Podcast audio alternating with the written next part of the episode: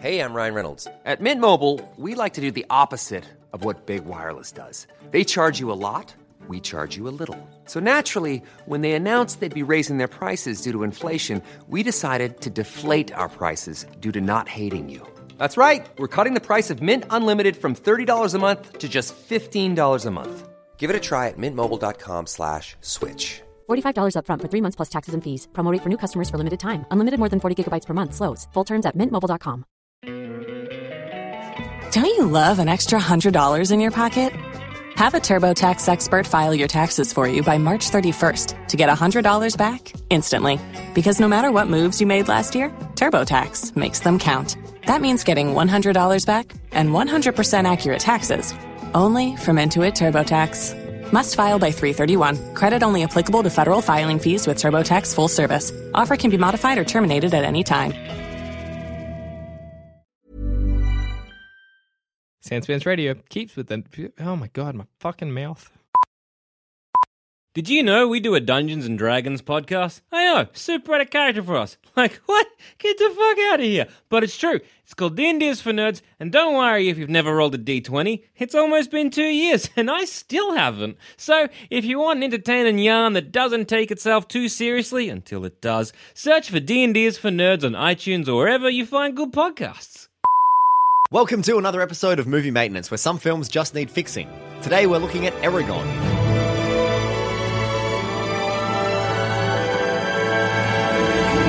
So I brought some donuts here today. Mm-hmm. I got yeah, I'm getting right into this because if we're gonna oh. if we're gonna talk about Eragon, I want to be in a good space because I'm gonna get mad. I don't yeah, like no. getting mad. You know? I was about to make a joke, but I'm like, my mouth is full of donuts. So I'm like, no, here we are.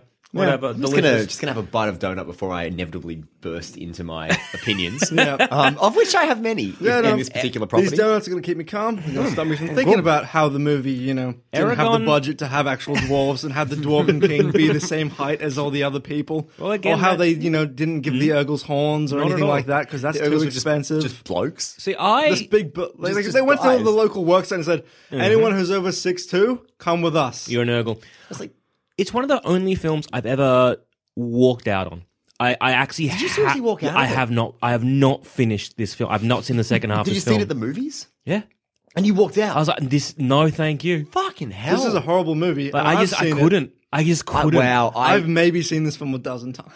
Yeah, I've seen it I've seen it a fair few myself. Um, look, I've got a, I've got a really really weird connection with this this mm. book and film because like look, I'm going to I'm going to be like up front, we'll get into this a bit when I get into my maintenance, but like this is as much a maintenance of the book as it is of the film. No, fair enough. Um, but I'll get, I'll get into that. So, whatever do you look, mean? Yeah, what, what's what's wrong with it? No, I look. I read the book when I was, I think I was fourteen, and I read the book. I think I got it from the school library, and I loved it. I really, really loved it. Yep. Like I read it. I read it in a few days. I remember yeah. like. being in the back of the car and long car rides with my parents, and I just could not put this book down. I'm pretty I remember, sure I was like, like the same walking thing. into the cinema with the really? book. Really? I got um... my nose. Not not see the movie, but like for oh, a different right. thing. Okay. I was obsessed. I had the same thing with the second book, Eldest, because oh, I got Eldest that from the was, yeah, I got that yeah. from the library, and I demolished that thing. And it's not a small book, mm. but I demolished that in an afternoon. Just sat down. Mm. It's like this is okay. Yeah, this is me. I think it hit me like the first book in that in that right time, that right moment where I'm like, oh, sick, good dragons, yes. Yeah. Without like the, the critical part of my head being like derivative as fuck, derivative mm. as fuck. Sorry, excuse my own mouth of donuts.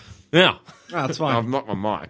That's super good. We're professionals here. Hey, no, no, we know what we're doing. Hey, it's guys, good. We're just having a chill talk about Eragon. It's fine. It's fine. We're all no relaxed. One it's good. It's but perfect good for We're you. coming from a foundation of relaxation and warmth, which is good. Because God knows a tower of rage is going to be built on this foundation of relaxation. Nah, um, it's fine. No, no, man. I, I remember like reading the first one and the second one, mm. which I read in very close succession. And mm. I... I, I I cannot put into words how much I loved these books. Yeah. Like, it was like, all I thought yeah. about. I was I was hanging out for the release of the mm. third and fourth book. Oh, shit, yeah. I mean, and at the again, time... credit where credit's a... due, that like, the author was, like, fourteen when he wrote it. Yeah. So, yeah. well done. This is an incredible achievement. And mm-hmm. on top of that, it's it really is that quintessential hero's journey, like...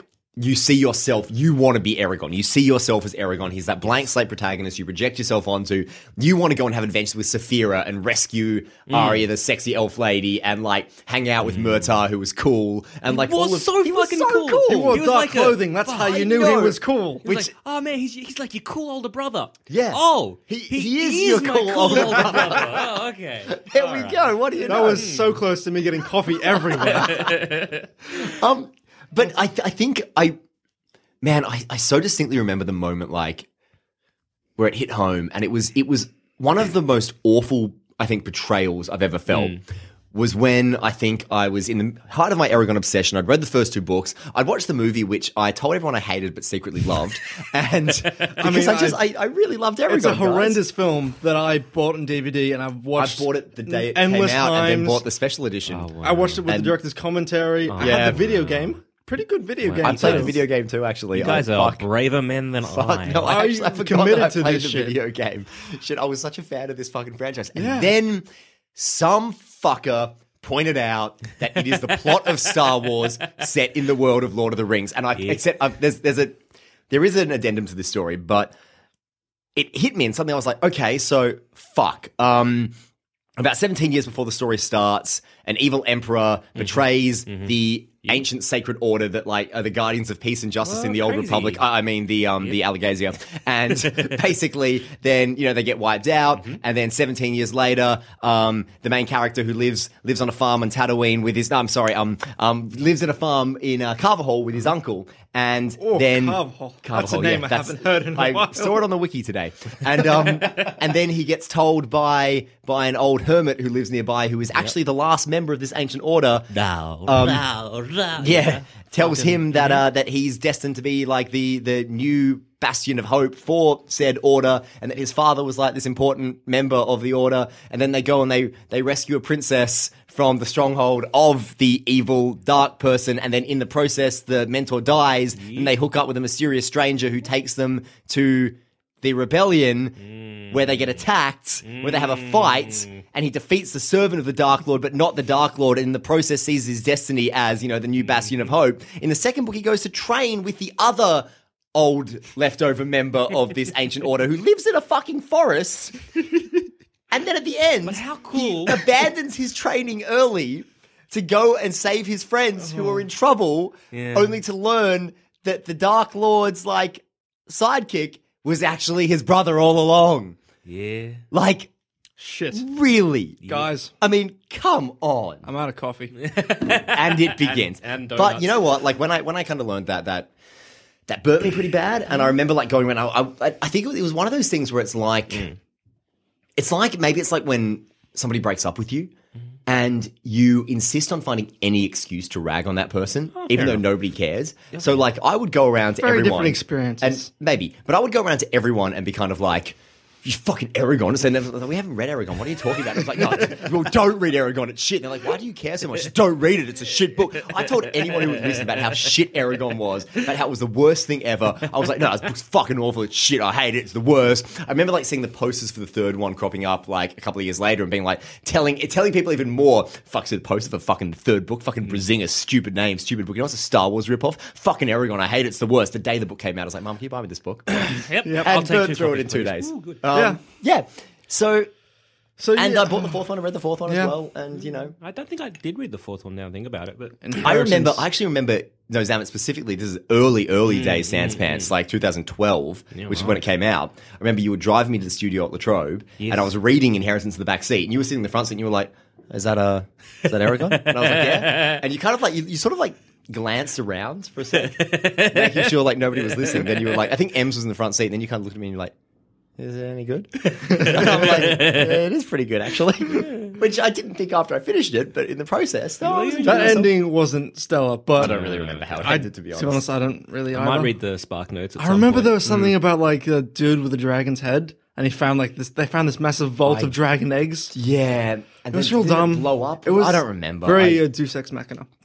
But, but there was some really cool moments in the book. Like, like the whole thing where he was... Overall, um, I think the series is... is it's derivative fine. and it's unoriginal, but, but it's, hey, fine. it's fine. It definitely deserved a better film adaptation well, than it yes. got. But, like, you know the scene in, in the thing that's in the second book where he's making the um, sword? Like that yeah. was real cool. How he's describing how he's forging his like his new sword. And that was a really really cool. Like, also uh, in that moment. book, I was thinking about it in the car here. I was like, mm. what did I like about that series? And I remember they cursed uh, the soldiers, the enemy soldiers, so they couldn't feel pain, and they'd just like be a gentle tickling, and it was really creepy. I don't like, remember that. Every, every time they get stabbed or get shot with an arrow, mm. they just laugh, like like it's from Crossed or something. Oh, that's yeah. creepy as fuck. It's creepy as fuck, the, but it's really cool. There was some really cool moments, oh. and like the bit where um, they're working out how to fund their army, and she's like, well, we can use a bit of magic, and we can just do some... something like weaving or like whatever it was. Was it weaving or knitting or something I, I like that? Or making remember. clothes? I remember when his brother yarn. got oiled up and wrestled one of the Urgals. That, that was pretty bash. Oh, that was, you know, that was one thing I really liked that came in the third book was the thing with the Urgals. Well, like, you know, Urgals being him, like, when a, the Urgals yeah. come in, they're like, yeah, no, we've been oppressed by Galbatorix for years. We're on your side. And then Eragon was like, I'm going to let Urgals be dragon riders and fuck anyone who disagrees with me. Yeah, like, that's, that's good. You wouldn't get that in Tolkien. Cool. That's, that's, you know, that's. I like well the whole done. brother's arc as well. He's been like, I'm just going to have a little revolt. Wait, yeah. oh, Roran, you mean? Yeah. I like his little thing. He grew yeah. a massive beard, and I like that. It's funny now it that I look good. back at it, because I'm like, Roran is pretty much Perrin from, yeah. from Wheel of Time. He has the exact same storyline. And a beard.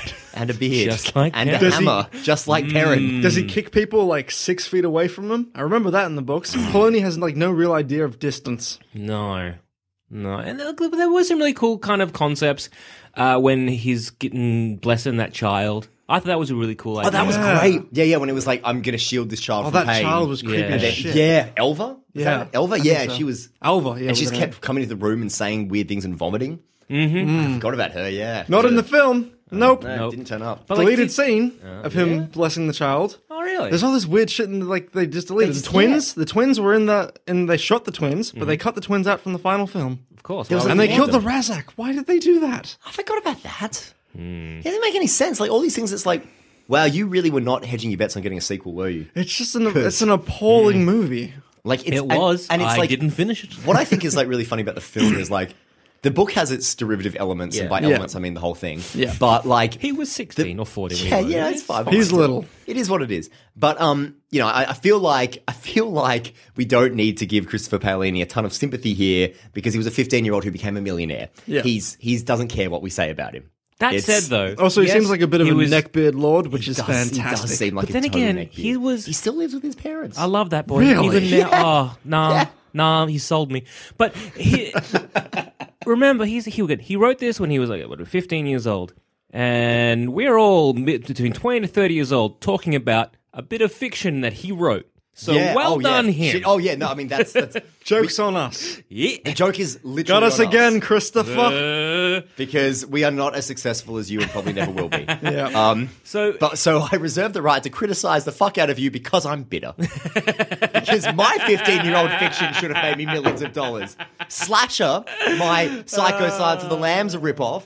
Was, no, I wrote, was great. Oh, Should have been. Hey man, him. I got a lot of yeah. faith in Boone Shepherd, even if you don't. Thank you for being you, mate. I remember I wrote like a, I haven't a, read a it short yet, story. Oh, it's good though. That's all right. uh, a short story about is kind of like was, was from the first person perspective of someone kind of like you know it was almost like fucking someone, right? So like this idea of someone kind of talking their way through like whatever you do, just don't come quickly, right? So like don't pull the trigger quickly, whatever. Like use that kind of word, but it was all about basically a sniper taking a shot. And it was the sort of the, um, oh, the big yeah. tail end. That was my fifteen. Oh no, I think I was in seventeen with that. I wrote a serial killer thriller called Slasher about a guy oh, with a split sick. personality and how so he liked it. It was it was Saw, Silence of the Lambs, and Psycho thrown into a pot, not mixed together especially well. With like, yeah, yeah, just, the it, main character. I remember was called my fifteen-year-old writing thing. I started writing a Vietnam War movie. Well. All right, then. Basically, Christopher Paolini is better than anyone, but you know what, yeah. Christopher Paolini, you still live with your parents, so mm. fuck you, man. Yeah, what a... What a ju- um, but, at least two-thirds of us can say that. Yeah, I suppose uh, there's that. So, um, yeah, so this... so this. The book was fine. I think the book was derivative, but, you know, that's that's not bad. And it was a very uh, typical... Look, you know, it hit a chord with people, you can't... Yeah. And it is like, what, what's what's good? Lord of the Rings is good, Star Wars is good, combine them, fucking that's great. And yeah. Like we nice talked about in The Force Awakens, or like at least I talked about back when we did Force Awakens months and months ago, originality isn't exactly the only thing to set you know, the mm. Brom yeah, by, and it, it was a I success. I do think, though, yeah. that said, yeah, I mean, that's fine, but like there's... taking elements, mm. and then there's, and taking, then there's taking elements, yeah. you know? It's yeah. absolutely derivative, Although, what, and it's shameless in that, but it's okay. What is so funny about the film mm. is how... The costumes? Like the film, the, film the acting. Of, well, uh, all of that, but apart from anything else, what I what I really find fascinating about the film is, like, you look at it, and they look... It's, it's like the screenwriter would have looked at the book and said, or more the director maybe, looked at the book and said, hmm, this is quite familiar. Let's let's make a point of reminding everybody at every possible opportunity of the much better series yeah. this is ripping off. Like, oh, I have a scene of Eragon, like, looking up at the sun setting, like, yearning for a better life. Or I have the scene where Durza's, like, on a tower talking down to the amassed Urgals, looking very much like Saruman in the Two Towers. Mm. Like, I think identical shot for shot, like, the same as that scene. Yeah, there were so many it, moments. When it came out, there was a few blogs that were sort of dedicated to showing you this. Yeah. And they were just screenshot next to screenshot. And so the most obvious one, like that famous one of Luke Skywalker looking out at the yeah. setting, the two tattooing. It's uh, sons. Yeah, it's, it's same placement, same like composition, same everything, and it's just like Jesus. And you, doesn't you just... Saphira like oh wow hatch and then fly away and then come back and she's just big? It and happens walking. in a literal flash. Yeah, yeah. No, there's like a flash in the clouds and she comes back, doesn't she? Yeah. See, that's one of the big problems I had with the film adaptation. That's this is my maintenance yeah. for it. What I do to change, because I'm not going to pull a Gabe and change everything. I'm just, gonna change everything. Not good. Yeah. In just like adapting it as it is, mm. what you do is you don't make a film, you make a T V series. I'm surprised no one's really tried this yet, considering how popular Game of Thrones is. The first Eragon the book lends itself really quite well to a thirteen episode series. And the first episode, uh, Eragon gets mm. Saphira, a couple of episodes of them bumming around, they're growing up, so it doesn't happen in a literal goddamn flash. Yep. They, okay. He and Bron set out, have the stuff in that town where everyone first uses magic, have that stuff in the town with Bron's old mate. Mm-hmm. Is that Teirm? Teirm, that's right. Teirm. Definitely starts with the T, so let's go with let's that. Go I with remember it. It's like T I apostrophe A N or some shit. Oh, yeah, so wasn't it? There were a lot of dumb names. Tyrion or whatever. Bron, Bron getting captured, mm. a few episodes there, setting across the desert with Murtagh, big battle sequence, round out the season. Robert's your father's brother. It's, yeah. That's how you do it. I'm surprised no one has, considering the popularity of something like Game of Thrones. Because with Eragon, as, as as we've said, it's derivative and it's an original, but it is this big fantasy world mm. that you can adapt and sell to a massive audience. Because unlike Game of Thrones, this can be seen by people of you every age. It, it could be a really good like, um, children's T V yeah, show. Yeah, I was like, this is very kid-friendly. Well, I mean, what yeah. was it like? The uh, I haven't seen it, but the um, the Merlin T V show on B B C a few years ago, yeah. it was like, apparently was... really successful for like hitting that same like Doctor Who family like Saturday evening yeah, it was tea pretty time fun. Sort of. I it was, was not a great. Fan of it. I didn't. I haven't seen it, so I don't know. But I, I just didn't like. The it C G I, wasn't very good, I but like how, I don't know what the, the. I can't quite put this into words, but the quality of how it was filmed. Like, just the the resolution of it it's all. Like, it's, I didn't like it. I what it is is the production right design, and Eragon, the film, has this production design problem as well, because they're both it looks really cheap. Very cheap. Oh, yeah. That's the same yeah, thing. Yeah. Though Saphira did look quite good. Saphira looked quite good. I just hated how they, uh, was it, uh, correct me if I'm wrong here, but they communicated telepathically. Yep. So yes. there was a lot of scenes of everyone just standing awkwardly around a boy and his dragon, yes? Yes, and okay, cool. Poor Ed Spielers is not a charismatic actor. No, he, he can't not. do that. He was fine in Downton Abbey. I was watching that one day, he turned up, I was like, fucking hey. Eragon, what are you doing, mate? Hey. What are you doing here, Eragon? Right. A T V series would lend itself quite quite nicely to this. It, I'm really it's, surprised it's... that no one's jumped on it yet. It is a family-friendly Game of Thrones. Yeah. You could yeah, sell and... the shit out of this. It's like, it's it's... money. It's money right there. Yeah. Even like even a cartoon.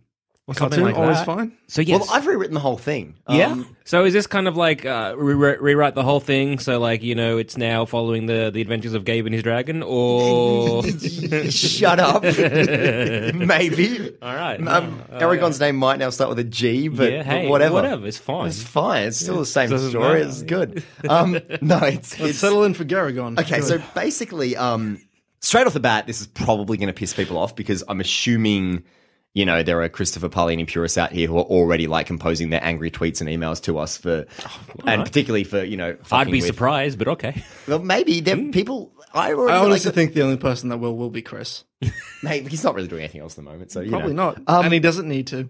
But look, what what I've what I've essentially tried to do is to maintain the essence and the spirit of Eragon while turning it into something mm. that, you know, George Lucas couldn't justifiably sue you for. Yeah. So Um, look, broadly, very broadly, it's the same plot, because when you boil them down to the bare essentials, all heroes' journey stories are more or less the same thing. Mm-hmm, um, mm-hmm. It's just, you know, Eragon's especially derivative in terms of its beats and its characters. And just so, you know, I think I've established on the start of this, I am more or less approaching this as a fan. So I am trying to hit the same major beats and include the favourite characters in mm-hmm. maybe slightly different ways, but more or less, you know, mm. think of it more as a rearranging than as a total rewrite. I've also tried to, like, make it a little bit more, just because, like, it's, I kind of think, you know, earnest high fantasy really, like, Lord of the Rings was the earnest high fantasy that worked. Mm-hmm. I think to make a successful high fantasy film in a post-Lord of the Rings world, I mean, look at Game of Thrones. Game of Thrones has been the first fantasy mm. since Lord of the Rings that was successful, because it is subversive. It's gritty and it's realistic, whereas Lord of the Rings is very fantastical. So I tried to make Eragon, my Eragon, like a little bit more self-aware and a little bit more subversive. And I've actually taken a bit of like inspiration from the first Pirates of the Caribbean, of all things. No, um, okay. Just make it a little bit more jokey, a little bit more like doesn't take itself fun? so seriously. More it's fun. Swashbuckling. Yeah. I've tried to make it like more of a fun swashbuckling film where you've got a couple of moments where you're like, oh, that's what's going to happen. Oh, wait, no. And it's... It's going to... So, yeah, anyway, I'll... Okay, so first up, we're not going to open in Carvahall. Uh, we're going to open in Teirm, all right, the city from the book. And this is this is where we meet Eragon. But he's not actually quite how he was at the start of the first book and movie. He's a little bit more Han Solo.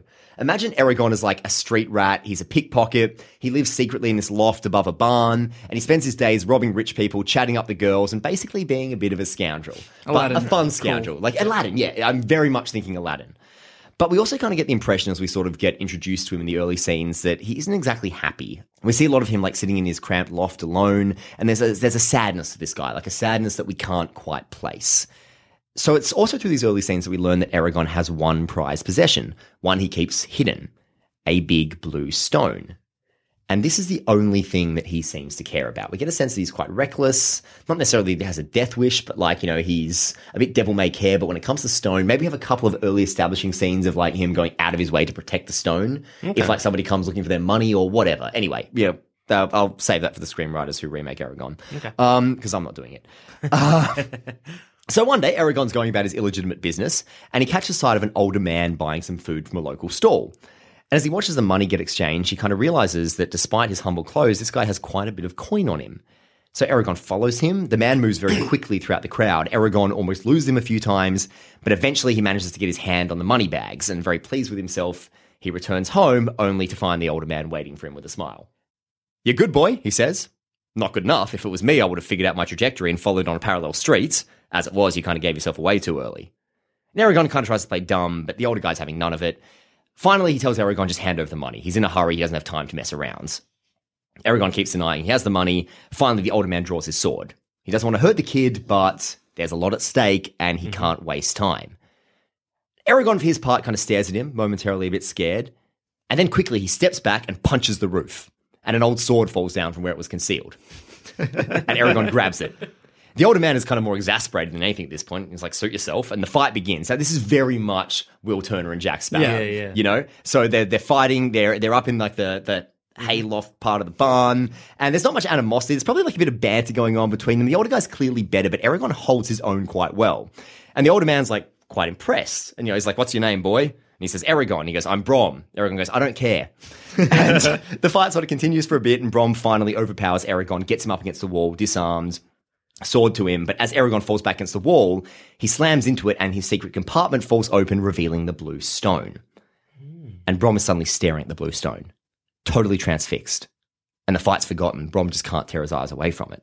And while usually Eragon would take this chance to overpower him or get out, something on Brom's face stops him. Some combination of pain and yearning and even maybe joy. And then all hell breaks loose. The loft blows apart about them. The floor collapses from under them. Eragon barely manages to grab the stone as he and Brom tumble down through all the wreckage. The wood is caught fire and they stagger out, finding themselves surrounded by Urgals, and leading the fray is Durza, the Shade. Eragon kind of steps behind Brom, shielding the rock. Durza smiles. "Hello, Durza," Brom says. "What a day," Durza replies. One Varden agent already silenced, another one about to follow. The fight breaks out. Urgals surround Brom and Eragon runs. He just he just bolts. And looking back, it quickly becomes obvious that Brom was going easy on Eragon because this man is clearly a blade master and he's outnumbered, but he fights with ease. Eragon kind of watched him for a moment, a bit transfixed, a bit impressed, but none of his business. He keeps running. And then he stops, and he looks down at the rock. Something stops him. Something sticks in his mind. Maybe it was the look on Brom's face. Maybe it was hearing about the Varden. Maybe it's just his innate decency, but Eragon turns and goes back. The specifics here aren't important, but Eragon can't fight the way Brom fights. So let's let's say that he uses the skills we've seen him put into practice at the start, and he causes a diversion. Maybe he redirects the fire or something that gives Brom a chance to escape Durza and the Urgals. And the two men slip out into the night. On the outskirts of the city, Brom buys two horses. Eragon says, "I'm not going anywhere with you." But Brom doesn't listen. He's in now, and if Durza saw his face or the stone, he's as good as dead. So there's no choice. Eragon and Brom ride out together. And once they're well away from the city in the wilderness, they make camp. And there are questions that need to be answered. Most pressing of all from Brom, where did you get that stone? And Eragon won't have any of it. Who is this guy? Is he really a member of the Varden? Why are the Urgals after him? And Brom's response is pretty dry. I'm with the Varden, and the Urgals are after me because of that. It's pretty straightforward. like, like, that's what it is. I'm a Varden. Yep. Like, yep, that's that, that's your question's answered. One it? plus one. Come on, yeah. Big head. So, you know, he can give he can give Eragon a bit of shit. Like, we make Brom quite like quite dry and quite snappy and sort of, you know, give him a bit of shit there. And Brom's like, now, the stone. Don't lie to me. And for some reason, maybe some innate trust Eragon has in Brom, he tells him the truth. And we get maybe we can see some of this in flashback. Mm. But we find out that Eragon, much like in the original story, found the stone on the outskirts of his old town while hunting two years ago. Uh, he lived with his uncle and his cousin, and they were very poor. And his uncle owed money to Sloane, the butcher, who I'm going to turn into the mayor of the town. Cool. cool. And Eragon figured the stone would be a good way to pay the debt. But Sloane said it would only account for half of the debt. So Eragon... sure, it was worth more than that, refused and left, only to have Sloane later raid their farm with a couple of thugs looking for the stone. And in the ensuing fracas, his uncle was killed, and Eragon and Roran were separated, disappearing in different directions. And ever since then, Eragon has been getting by in tears, scraping together enough money and training with his sword so that one day he can go back and take revenge. Cool. Mm. But now Eragon has a question of his own. Why was Brom so affected by the stone? Mm. And so Brom tells Eragon in turn the story of the Dragon Riders, and about how they were this powerful force before Galbatorix, the evil emperor, wiped them out, and about how he used to be one of them, and about how he works with a special division of the Varden dedicated to hunting down all the dragon eggs before Galbatorix finds them. He was in Teirm following rumours, but he was about to leave because he'd heard that Arya, another agent, had been captured. So he was on his way to rescue her when Eragon tried to rob him. Hmm. Eragon can't quite believe what he's hearing, and if this stone is a dragon egg, that means people will be looking for him. He has to get rid of it. Sell it, maybe. Brom is furious. He loses his shit. He grabs Eragon by the scruff of the shirt. Does he realise what an opportunity he's been given? What, what this could mean? Eragon shoves him away. He doesn't want any of this. But Brom tells him that dragon eggs have a way of falling into the right hands. And if he's found this one, and has kept it for this long, maybe it's meant for him. So Brom makes Eragon a deal. The boy's pretty good with the sword. Brom's getting old. So they go and they rescue Arya together. Brom will do whatever Eragon wants him to do if he helps him out. And he'll do whatever he wants with the egg, even pay him for it, and to boot, he'll go back and he will help Eragon bring Sloane to justice. Yeah, even have like, I'll train you. yeah, I'll train that's you it. with the I'll sword. train you on the way, and then I'll come back and I'll help you out, and then I'll do whatever you want with the egg. If you still decide at mm-hmm. the end of this that you want to get rid of the egg, fine. Cool. Eragon agrees. And so we get a bit of a training bonding montage, you know, as Eragon and Brom travel. Mm-hmm. And we see, you know, lots lots more like banter, lots more giving each other shit. They're laughing, uh, they're connecting. Eragon's skills with the sword slowly improve as they go, you know. And that night around the campfire, Brom starts to reveal a bit more of his history about the Dragon Riders. He starts to open up. He reveals he was one of them before his dragon, Saphira, was killed by Morzan, Galbatorix's servant. And the more he listens, the more Eragon starts to take it all seriously. And we start to see him lying awake at night, looking at the stone, just thinking. Because maybe, just maybe, he is tempted by this. Maybe there is a higher calling for him. Maybe Brom is right. Mm-hmm. And then one night, the egg starts to glow. And Eragon transfixed picks it up. And we have this beautiful scene as he walks into the forest completely alone with the glowing egg. And slowly it starts to hatch, and out comes this baby blue dragon. And as Eragon watches her, this look of pure wonder comes over his face. This love and this warmth that we haven't yet seen from this rapscallion kid. From behind him we hear, "She's beautiful." Brom's standing there, eyes full of tears. Eragon doesn't reply. He reaches out to the little dragon, wanting to touch her, wanting to connect, thinking that maybe, just maybe, they can do something good between them. Maybe they can bring back hope, and maybe... And then the dragon bites his hand and flies away. And so Brom and Eragon just kind of stand there for a second, staring after the dragon who's just fucked off into the night. It ruins me good. Yeah. You didn't see that coming? No. I was like, I was really transfixed. Like, oh, God, no. No. You got me. Um, and so, so Brom and Eragon are kind of just standing there, like, staring after the dragon. And Brom turns away, and he's actually really angry and disgusted by this. And Eragon's kind of annoyed, like it's hardly his fault.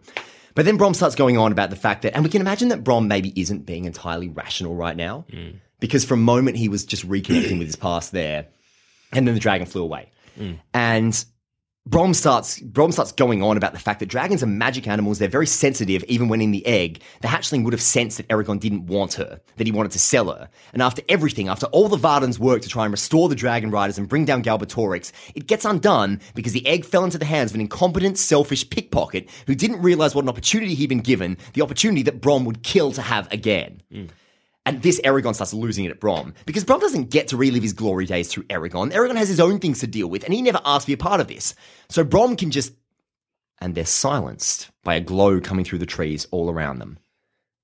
Eragon and Brom stand where they are, as from all directions, Urgals with torches and swords and axes appear. And then booming through all the trees, Durza's voice. What is a rider without a dragon? He sneers. Nothing. Brom turns to Eragon. You can be more than nothing, he says. Find her. Bring back hope. And with that, Brom raises his hands and blinding light emanates from them, blasting away the Urgals, blasting away the forest. Eragon's stunned, then Brom points at him, and suddenly Eragon is blown back through the trees, away from the reconverging Urgals, away from Durza, away from the battle that explodes through the night, tearing the forest apart as the last dragon... Ryan Reynolds here from Mint Mobile. With the price of just about everything going up during inflation, we thought we'd bring our prices down. So to help us, we brought in a reverse auctioneer, which is apparently a thing. Mint Mobile Unlimited Premium Wireless. How to get thirty, thirty, how to get thirty, how to get twenty, twenty, twenty, how to get twenty, twenty, how to get fifteen, fifteen, fifteen, fifteen, just fifteen bucks a month? Sold! Give it a try at mintmobile.com slash switch. forty-five dollars up front for three months plus taxes and fees. Promo rate for new customers for limited time. Unlimited more than forty gigabytes per month. Slows full terms at mint mobile dot com. Makes his last stand. Cool. And Eragon, as much as he wants to go back, knows it's pointless. So he just runs. Hmm. Through the night, he runs, tears in his eyes, until he's far away from all of it, far away and all alone. Or at least not quite. Because the sun rises and Eragon sits on the rock overlooking the land. The tiny blue dragon emerges from the trees looking at him, curious. He reaches out to her and just says... Saphira. And so we get another montage as Eragon and Saphira connect. We watch them finding food together, living in the forest together, bonding. Weeks pass, then months. And it's just the two of them together, out there in the forest, just living this simple life and getting to know each other. Eragon continues training with his sword, but he keeps obsessing over what it was that Brom did at the end, what, what that power that he had was. But part of him is caught up in this new feeling of freedom he gets as he rides Saphira for the first time, and he starts to wonder if maybe he can just shirk all the responsibility. Maybe he can just stay out in the wilds with her away from the world. And he voices this to her, but Saphira matter-of-factly tells him he's not going to do that, because the truth is that Brom's last words are playing on him, and he's being plagued by nightmares of the Varden agent held in the fortress. Saphira's right, they have to act. Mm-hmm. So, remembering the location told to him by Brom, Eragon and Saphira track down the fortress where Arya is held. So imagine an epic battle scene as Dragon and Rider, for the first time in decades, fight the force of evil to save Arya. Now, neither are very good at this, and they fuck up quite a lot, but crucially they get in and they rescue Arya. Mm-hmm. Now, of course, she's a super capable warrior, so the moment the moment she's out of the cage, she holds her own better than Eragon, and together they get out. And Eragon maybe is like, you know, kind of trying to chat her up a bit, maybe like trying to kind of win her over a bit, and he's kind of expecting her to be impressed by Saphira, but somehow she seems... disappointed. Hmm. Once they find their way to safety, Eragon tries to talk to her about Brom, but she'll have none of it. Finally, Eragon just says, well, a thank you might be nice. And Arya kind of laughs. No, she won't thank him. Not when, he, not when she's looking at this dragon. And now we start to realise that Arya, who is much older, a respected and powerful warrior, always thought that she would be the one to hatch the egg and ride the dragon. Mm. She was trained for it, she did everything right, and now this incompetent fuck-up pickpocket has it. Eragon's a little pissed off by this. He did save her life after all. And so now I just want to change the dynamic of their relationship, because in the books it was very much Eragon mooning over her and Arya just generally being disinterested and her being like, I'm much older than you, fuck off. Mm, how? Because isn't she like... She's like a hundred. She's a hundred. Yeah. Old. But now I kind of want a bit of a sense of rivalry and like mutual dislike. Yeah. And sort of just bickering, and they don't really like each other much at all.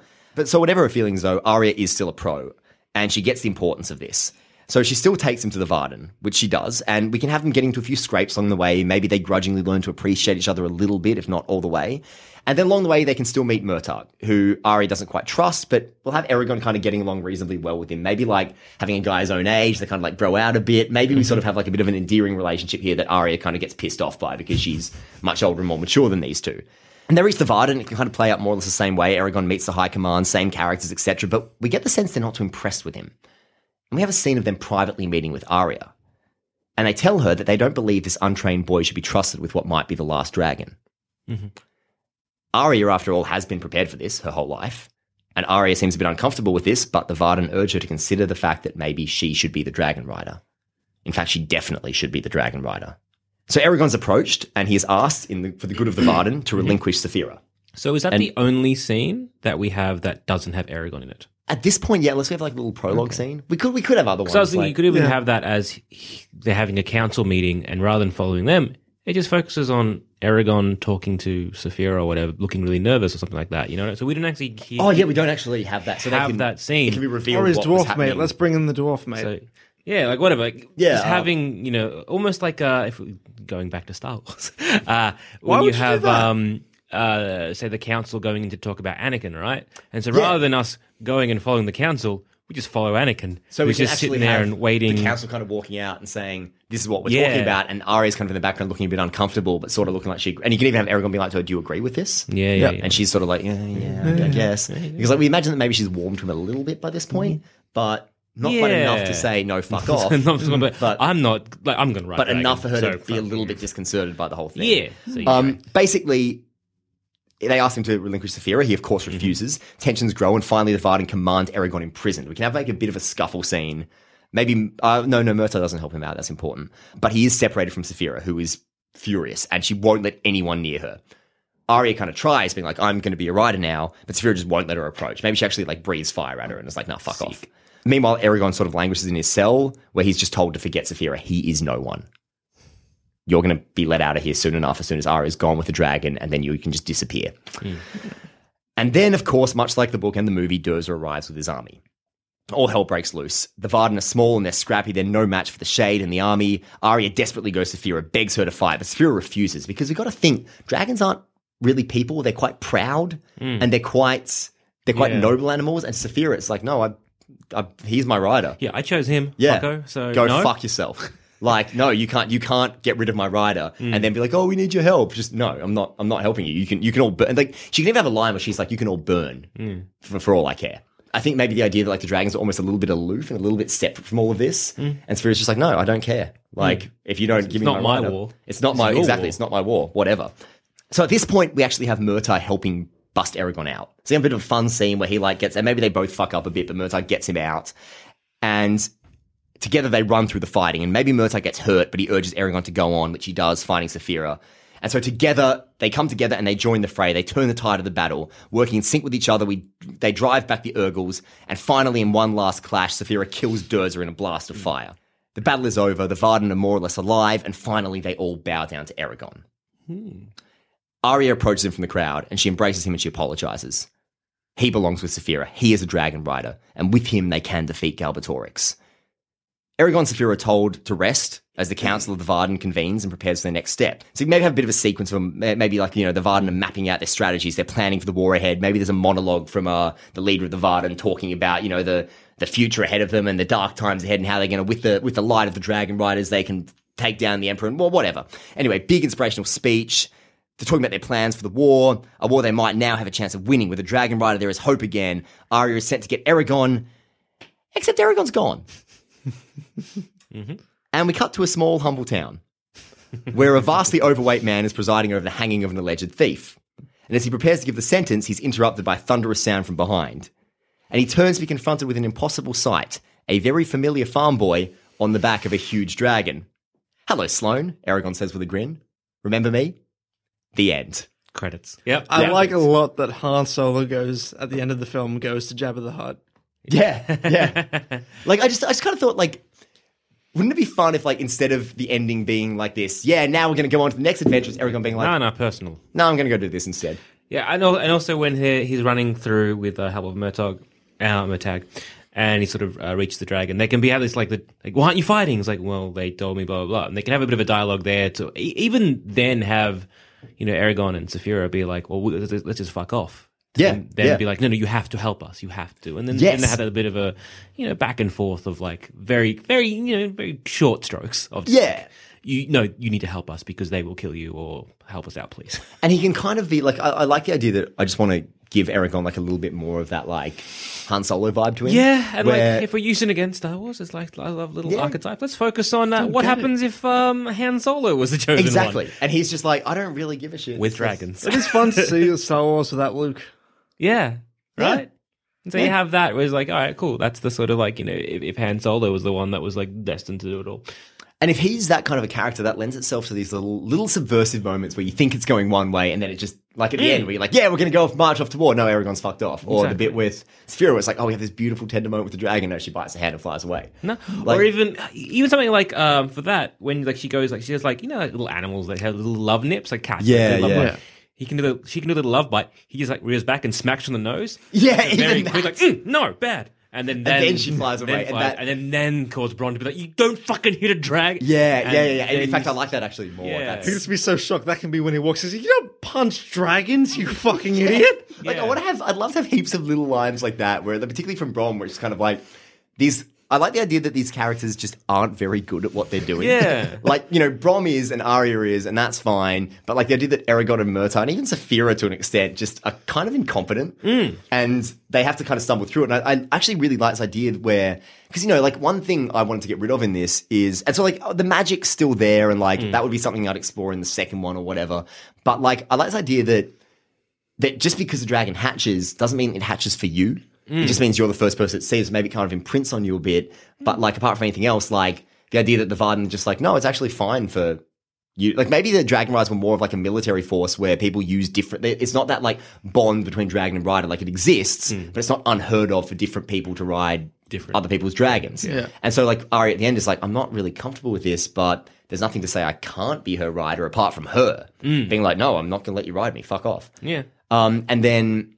And then, yeah, so in the end of it, it's like, yeah, they, they need Eragon and Saphira together for it to work, and they do save the day. But why would they Why would they buy him? Like, even in the original, it's like, he's just a farm boy. Mm. Like, he's just a totally unqualified farm boy as opposed to, like, this military who've been training for years to fight Galbatorix. Like, no, man, fuck that. Like, I, I wouldn't I wouldn't hire him. No, yeah. Like, get someone else to be the savior. And like what, you know, the, the Eragon film should have been is, and what this one is, is you're not, you're hinting to a lot of stuff and you're not showing, you know, Galbatorix. You're not showing fucking John Malkovich. Yeah, yeah, yeah. I think you need to show John Malkovich. So, I would recast John Malkovich. I wouldn't have him at all. Think about how much money they would have saved if they just didn't have him in the film. Because, yeah. like, with casting-wise, would you still keep it roughly the same? Like, oh, if you're making you it then, and I know if you're making it now, it'd be very different, but I think Jeremy Irons Jeremy is Irons good. Is fine. Jeremy Irons, how much I love me top Jeremy bloke. Irons. By the way, still still on for a wrestle, Jeremy. Oh, God, oh, he'd be so good to wrestle. So, um, so I think he's a very good Brom. Um, Eragon, I think you could cast kind of anyone. Yeah, yeah, you know, as long as he's as long as he's got reasonably charismatic. You know what you should do? Flynn Rider. Gender, gender swap him. Yeah, have, um, yeah, actually, exactly, exactly. Have Millie Bobby Brown from Stranger Things. That's eleven? Yeah. Oh, yeah. I wouldn't be opposed. Yeah. Um, Eragon recently learned she's British. What more does she need? Exactly. Yeah, Eragon could actually even be a lady. Like, it doesn't doesn't yeah. really like, matter. And I wouldn't, I wouldn't actually mind, like, a sort of incompetent female Han Solo.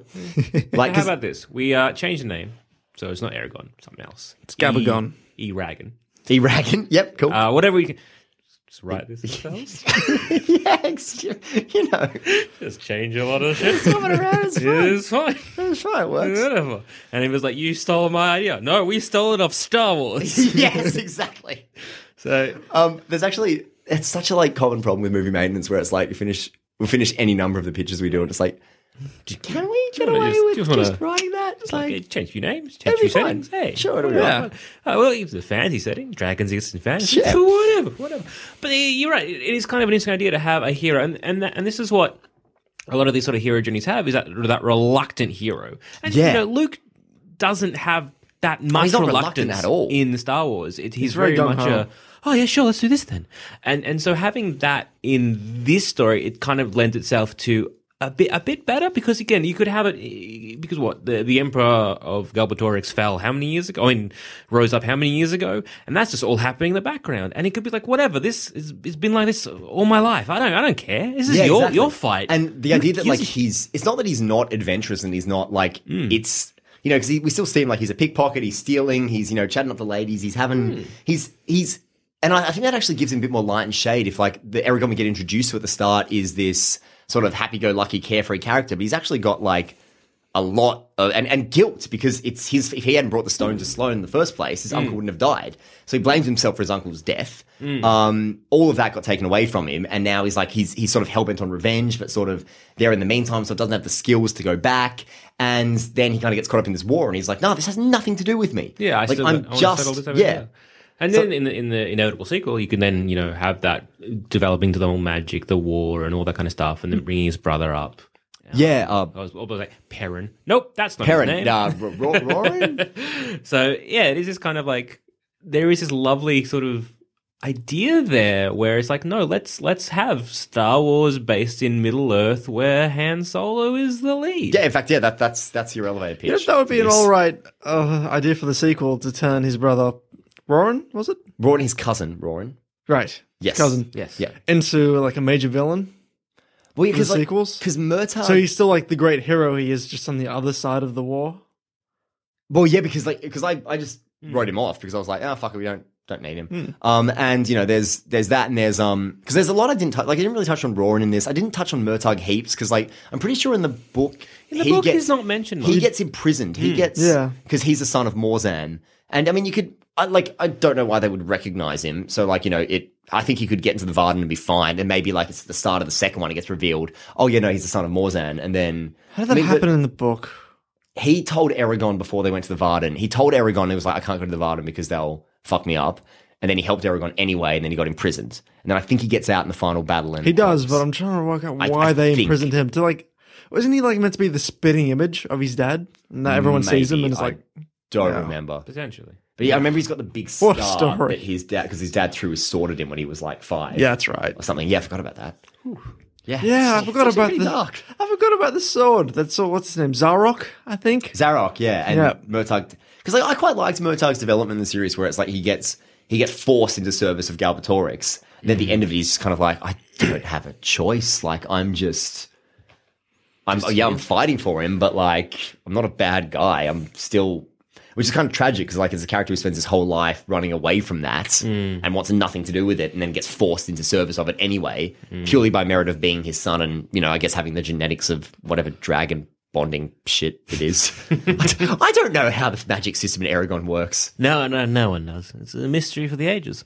Only no. the great mind of Christopher Paolini yeah. could possibly reveal it to us. That's right. They had that language. That yeah, was the plot of the, the final book. If you know the name. true name, you know, and that's Galbatorix's big evil plan is to find the true name of magic. Oh, that's right. So he can control magic users. That's it. I forgot about that. Boy, that book didn't leave much of a mark. No, like, and it's funny because like I talk about it now, and I feel like I remember quite a bit of the first two books, but the third and the fourth, I couldn't really tell you. I don't even remember how. I'm pretty sure Eragon like sailed away to start an island of dragon riders somewhere. Yeah, that's pretty good. Um, which was kind of awkward because I remember that the first book had the prophecy that like. Prophecy in inverted commas, it was like, one day you will leave Alagasia for good. And it was like, okay, Lord of the Rings ripoff. But, and there was like a vision of him like sailing away. And it was clearly meant to be like an Into the West, Grey Havens type thing. Yeah. But then the final book, because like, I think in the final two books, you can see Christopher Paolini becoming a bit more self-aware about how much he was, yeah. let's say, borrowing. And paying an homage. Paying yeah. homage, yeah. And so he started to like, like with the Urgals, and like with a few different things. And then there was that, at the very end, it was like, oh, he leaves Alagasia because he's starting a, uh, to colony of dragon riders on an offshore island, but there was no reason he couldn't return. It was just like I think the like offshore just, island was pretty close too. Yeah, it was. It was really close. Like it wouldn't be. It would be half a day trip. Yeah, like it was. It was really close, and he was like, I, I don't remember if there was some bullshit reason why he couldn't return, but I'm pretty sure there was something. But it was very like kind of finished, and there was a bit where Roran's at the end, like screaming after him, and it's like, uh yeah, no, he's just turn around. Just it's fine. Get in a boat, like, mate. Just get get on the ferry. Come yeah. over and he say He has a dragon. He can come visit you exactly. so much. It's real easy. Just whoop. Hey, yeah. Whoop, yeah I come don't back. think whoop. there was any good go. reason why he couldn't go back. I that that final book really left no impression. That's a shame. It's, I, I think don't it's the, remember the ones anything. I read during my formative years are the ones that yeah, stuck in yeah, my yeah. head. Yeah. I don't remember anything beyond them killing the Razaks in that big blood church thing. I'm pretty sure that was in the. That are you still going to have the when they rescue Katrina? Roran's yes, that's it. Yeah. Are you still going to have the uh, breathing of fire, uh, breathing of like the magical gravestone for Brom? Ah, uh, that was kind of touching. Mm. No, because his body gets eviscerated by Urgals. It gets fucked up. Yeah, like yeah. you can even have like maybe there's like a funny scene where Urgals like we need to go back for his body, and Saphira's like no, he's, he's gone. He's, it's been gone. He's gone. The Urgals mate. would have eaten him. Urgals like eaten him. He yeah. can turn up yeah. in the final battle, his head on a pike. Oh. yeah, like. I think I think even that, like, just like a subversive thing where it's like, no, I mean, Saphira wouldn't say that because she's a newborn. Why would she know that? But like, maybe, yeah, maybe like they, maybe some other character kind of comes in there and is oh, like, you could for like the dragon, and it could be like, we got to go back for his body for food. yeah, yeah, why not? yeah, he's like, no, you don't, you don't eat you don't people, eat the, you don't eat the dead, and you don't then, eat I, Brom I, because he was my friend. What yeah. was, what's I don't know. Yeah, what's a friend? Food. Explaining like the concept of what you can and cannot eat and all that kind of stuff to a newborn or someone who is quite sentient, because I think at least in D and D anyway, dragons are born quite sentient. So who the fuck knows what this dragon is? So yeah, the idea is like no, no, no, you, you don't eat things that are dead, but the, so I eat them when they're alive. No, no, no you don't. You yeah, don't yeah. eat. Oh no, I am teaching you bad things because they can even be evident, like you know, a boy and his dragon. Um, but it's kind of like even that evident. Because, yeah, he's he's raising this dragon. Yeah, He yeah. don't know shit. So yeah. that can be evident in when, you know, uh, other people are trying to, you know, he's in the cell and other people are trying to, like, you know, no, no, no, no, no, no, you to help us get this person up, ride you. Like, no, nah, I don't have to do what I, I do what I want. Yeah, exactly. Because, you know, again, exactly. she's been raised, A, poorly, and also by Eragon. Yes. Who yes. He has also been raised arguably poorly. Yeah. So, yeah, it could have, like, a lot of a lot of fun with that. I think humor would be really key to this. Because now that I think about it, yeah, Eragon, like... Saphira is a newborn. Like yeah, she, yeah, yeah, yeah. She's learning, but she seems to know a fuckload of information. And in this one, I think you just get rid of. I think getting rid of a lot of mystical bullshit, like the whole the bonds between. Like I got rid of the whole shit in his palm and everything. It's like get mm. rid of all the bond. Like, like what if it's just yeah, no, this dragon like sort of imprints on you the way like a wolf might at birth, and oh yeah, you know, like a you're wolf sort of you're or... sort of connected, but not not in any like bullshit magical mm. way. Just in a. You know, you just because like Mother Duck kind of way. Exactly, yeah, exactly. Just imprinted. See, I, I like some of that magical stuff, and I, I did love the you know the whole um, thing with the whole like you know blessing of people. That was kind of cool. And I, that was yeah, that was cool. Um, I, I still like to keep with that kind of magical thing. I don't know, I don't know. Maybe not the imprint, but kind of keep the magical stuff somewhat there. Oh yeah, like I would. I, I think it. I don't know. I didn't really think about the magical stuff. Like to be honest, I haven't read Eragon since two thousand six. Like it's been a it's while. ten years. I remember you one know. good bit that I had with the magic where he tried to get water out of the earth and it nearly killed him because mm. you have to be very specific with what you want. Mm. Mm. That was neat. Yeah, he got knocked out a lot. He did. He got knocked out a lot. Yeah, really easy to. I think that's just. I noticed this in something I wrote ages ago as well. Just having people knocked out is a great way to have a scene transition. Yeah, it's also and very lazy. Yeah, well, that's what John Marsden. I was gonna say John Marsden. John Marsden said that he was like, "It's the laziest thing you can do in writing is not characters unconscious because it means they're not awake to report on what's going on. Like, yeah. just don't do mm. it. It's just dumb." And, and you can see so many lot of fiction that th- that does that when someone gets knocked out and then they wake up somewhere else. And I think even in a John Marsden book, it happens. I I'm don't pretty think it sure. ever did. I'm th- I think they were always incapacitated, but they were always awake to report on being like carried around by soldiers and stuff like that. Because I'm Cause sure I remember, they, I like, remember they might have been like, maybe, ah, oh, not be wrong to now. Not to be like I'm name dropping or anything, but like because I, yeah, I yeah, went yeah. to John Marsden's writing camp when I was mm. a kid. And I sort of stayed in touch with him for a while after that and sent him a few stories. And an early story that had like a character being knocked out and waking mm, yeah, up. And he sent me one back being like, no, don't do that. Don't do that. It's dumb and it's annoying. Mm. I was like, yeah, right, fair enough. No, like, and, it's just, and it is. And yeah. like a lot of... In between and, tears. Uh, films Sorry? In between tears. yeah. yeah. Like, all right, Mister You're Martin, fine. No, it's fine. Uh, but yeah, that is it is kind of lazy because I know Brom taught him magic along the way, didn't he? Yeah. Yes. Yeah. Uh, sort, sort of. of. I think so? he... Eragon accidentally used it when he said Brazinga for the first time mm. when they were fighting at some, and then he got knocked out, um, yeah. which happens a lot Nailed in it. the book.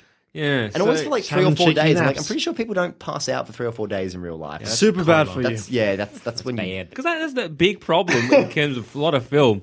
It's like smack in the head, they get knocked over. But no, no, no. You get knocked over to the point of unconscious, that's bad. It's not that's good real for you bad. At all. You like, look at any U F C fight. As soon as someone gets a little bit knocked out, the referee dives on top saying, no, don't hit him. He's so done. This yeah. is so bad for him. Yeah. Leave him alone. I look at like look at any of the... And uh, it's only for like two seconds. Mm. Yeah, yeah. Because you can't you can't risk being knocked out for anything longer than that because mm-hmm. it's super bad. It's super bad. It's very very not good for your brain.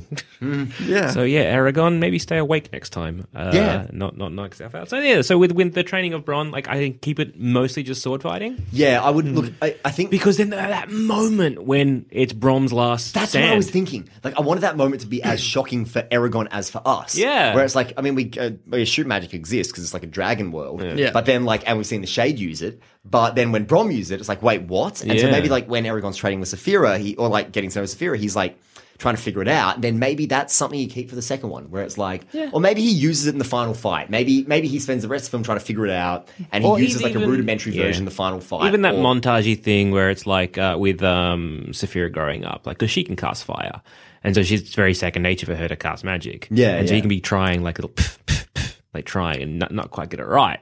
And then at the very final end, he's like, you know, yeah, why not? Blood and then you can you can up. have it and then you can explore it more in your second, third, fourth, Darn, whatever. Mate. But no, I, I wish I could read this novel slash watch this film. I no, can go back and read the original. Oh, I could do. Or just watch the or film. Just, which, or yeah, just, or do, just, do that now. Or just watch, watch Star Wars. Sneaky, oh, yeah, well, why would we Star watch Star Wars? I don't understand. Watch Star Wars when we, when we have Eragon. That's true, and maybe I can finally see the the, the last half of this film. I, I, I honestly don't even remember the Urgals. I, I don't know when what I was checked the moment out. You, did you know at all? Like, uh, it would it would have walked out of a film. I. It would have been the moment. I walked out of a phone booth with Colin Farrell. I love that, that film. No, no, I was I was ten. I was really oh, you, scared. You shouldn't be watching that. I shouldn't have been no, watching that film. That's one of my favourite films. Yeah, it scared the I shit really out of me. I walked out because I was so scared. Nah, no, fuck, that film was great. No, maybe I should rewatch it, but like, fucking hell, the fuck. tension in that. No, I honestly don't think I've walked out of a movie. There's some things I definitely should have walked out of. But... It's that and Spider-Man. Uh, no, no, just, yeah, that film I just walked out of. I, not many other films I've decided to be like, not, not for me, but I think it was one of the moments where Eragon and Saphira are having a conversation and everyone's just like awkwardly just waiting around. And I'm just like, I'm out. Not for me. It's Stood a really, up, tipped my really... popcorn out, walked off. Just, I'm just no. imagining you like walking out, holding your popcorn above your head, just like pouring it out behind you as you go. Piece of shit. And these but, poor yeah. little eight-year-olds who are really enjoying themselves. But no, it was it was ah oh, like I, I I just it was so bad. It was it's just so bad. Film. It is. A I just remembered movie. something again earlier today, which I noticed as a kid mm. watching this film. This is how like cheap this movie is. So it starts off, Eragon, with the whole narration, give, filling you in on the backstory and like what happened. Mm-hmm. Like, this is Galbatorix did this, and some resisted, and they show a brief shot of chap from Gladiator and Blood Diamond. His name escapes me. Uh, Jimon Hons. That's Honsu? the bloke. Yep. Great actor. Hello. There's no, there's no food up here. The dog has just jumped from the table, everybody. They have him at the start. He's playing the leader of the Varden, whose name I also forget. Ajihad. A jihad. Wow. And I just remember, I think it's pronounced that way because the alternative is a jihad, which is just not it's just not what a rebel leader should be called. Nope. So. A jihad. So a jihad, we see him in the start of the film. And he gets stabbed in the shoulder. Mm. And he falls down. He's all crying in pain. And it's meant to be like a somber note saying like people tried to fight back but were overrun. Then in the final battle sequence in the film, you see him walking oh, around. Right. He has the wound in the shoulder. Oh, that's right. Oh, shit. From that I stab. I forgot about that. That's so, they so shot, true. They shot that stabbing for the actual final battle, and then, then cut it, it, put it back in the side of the film for a different battle, but he's still got the the blood Lord and of the, the Rings scar. And, oh, fucking hell. That's so... That is so shit. This is an amazing, amazing movie. I remember I watched it with the director's commentary more than once. I can remember this vaguely European happy? bloke talking about... Were they happy with it? Were they like, this is good? Because I know like the, the best commentary I think He I've wasn't... Ever, um, yeah, he seemed pretty satisfied with it. Is Star, I don't remember Starship what. Troopers two. The director's commentary is fucking amazing. Oh, yeah? Because they're just like, we're sorry. We wanted the budget for this, but mm, we just didn't get it. And like, oh, this character, you might remember from the first one, how, you know, he was, you know, he had a seat, whatever, blah, blah, blah, blah. We couldn't afford a C G this or a prosthetic whatever, so now he's just in a wheelchair or some shit like that. It's just like such an apologetic... director's commentary. It's Actually, I do remember a few times we were saying, oh, we didn't really have this in the budget, so you know, we did something else. But he, he talks about just doing the obvious things, like, so we had her, we had the baby Saphira being very cute, you know, so we could sell plush toys. They didn't make any toys for this damn movie, but that's why baby Saphira is so cute. And they had, you know, Durza at the end of this film, not in the book, but in this movie, he gets this big shadow this big magic bat dragon thing. thing that he... And that's just because, like, yeah, we wanted to have Saphira fight, fight a dragon, because... Like you said, they clearly weren't banking on getting a sequel. No, to this thing. It, and like, like they fucked it up so much. There's no way they could. And also, like, why? Why is Galbatorix? I mean, I don't like. I, I'm not a stickler for like keeping to the book, but I don't really understand why Galbatorix is in the film, because like in the book he doesn't turn up to the final book, which is kind of cool because it gives him this yeah. air of mystery. But he's got no purpose in the film. He's just, in fact, no, I no, I know what his purpose is, and I think it was the moment where I was like, oh no, this is the film I'm watching. When, which I was in denial about, but it's the moment where he has that great line where he's talking to Durza. It's the first time you see him, and he says in his very John Malkovich way, "I suffer without my stone. Do not prolong my suffering." And it was just this really like, oh, mm. all right then. I remember him Fair having enough. like coke mm. nails as well. Yeah, like mm. really long fingernails. So this is the point. And then like, like at the end, uh, he just quickly again, going back to Star Wars. Master Yoda, Master Yoda, Roberta Master Yoda, who is I Master Yoda? I don't understand I don't why Master you keep Yoda. evoking Star Wars. And we finally reveal who Master Yoda is, and you're like, ah, oh, that's who he is. You know, you build it up, build it up, yeah, build yeah. it up.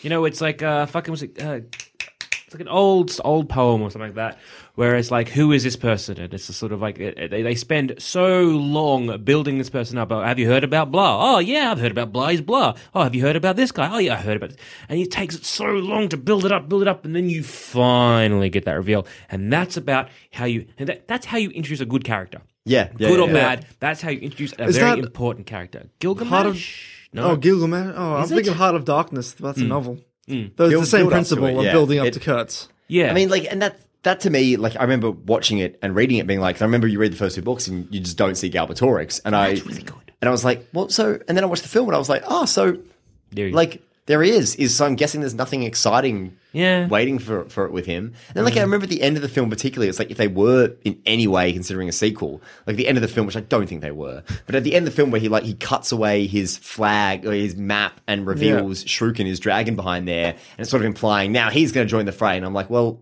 if you're adapting the second book in any way, shape, or form, he doesn't. So why would you have that? Like, what what was the point of that reveal at the end? Yeah. Did the people who made this even read the book or watch uh, Star Wars? Uh, was Wikipedia around in two thousand six? Mm. That would explain a lot. Early days. Early days. Yeah, yeah, it was there. Would Eragon have warranted an article on two thousand six Wikipedia? Oh, yeah. That was probably yeah. the height of its time, yeah. yeah. Young adult fiction, it was a big, it was a big yeah, seller. It was. So, yeah, I reckon maybe they just kind of quickly were like, oh, yeah, this is like this film. Let's watch this one. Done. And off we go. Yeah. I mean, imagine the studio executive being like, guys, I got it. It's Harry Potter, but it's also Lord of the Rings and Star Wars. Wait, is Eragon Star Wars? oh, no. shit. I don't know why we keep making that sort of uh We talked comparison. about Star Wars a lot today. Guys, I don't know why. Yeah, I don't know what, we haven't talked Possibly about Star Wars in months. Hmm. And on that note, I've been Joel. I've been Gabe. I've been Tom. And if you guys have any uh, words or questions or quandaries about Eragon or the alternate title, Eragon, uh, uh, email us in, sans pants radio at gmail dot com, or you can hit us up on Twitter at sans pants radio, or you can hit me up personally. I'm at goddammitzammit. I'm at Gobergmoser. And I'm at Tom Edgoose. And we'll see you next week.